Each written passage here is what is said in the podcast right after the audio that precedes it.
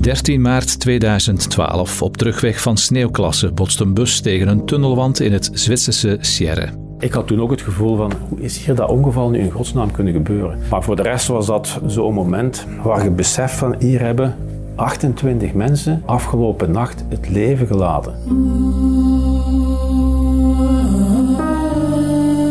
Basisschool Stekske in Lommelkolonie verliest in één klap 15 leerlingen en twee begeleiders. Dit is de ramp die er voor mij veruit bovenuit steekt in termen van persoonlijke impact. Hoe kijken de nabestaanden vandaag terug op de dag die hun leven voorgoed veranderde? Van het moment dat ik die telefoon gekregen heb tot op vandaag, bepaalt dat eigenlijk nog altijd voor een groot stuk mijn leven. Over vriendschappen die de dood overstijgen. Ik heb wel twaalf jaar mooie herinneringen opgebouwd met al die personen. Dat blijf ik meepakken in, een- in mijn rugzakje. En als ik daar dan over wil vertellen, doe ik mijn rugzakje open en dan leg ik al die dingen op tafel. En wat heeft het tragische ongeval tien jaar later opgeleverd? Er zijn geen lessen getrokken. Als er één frustratie is, dan is het dat.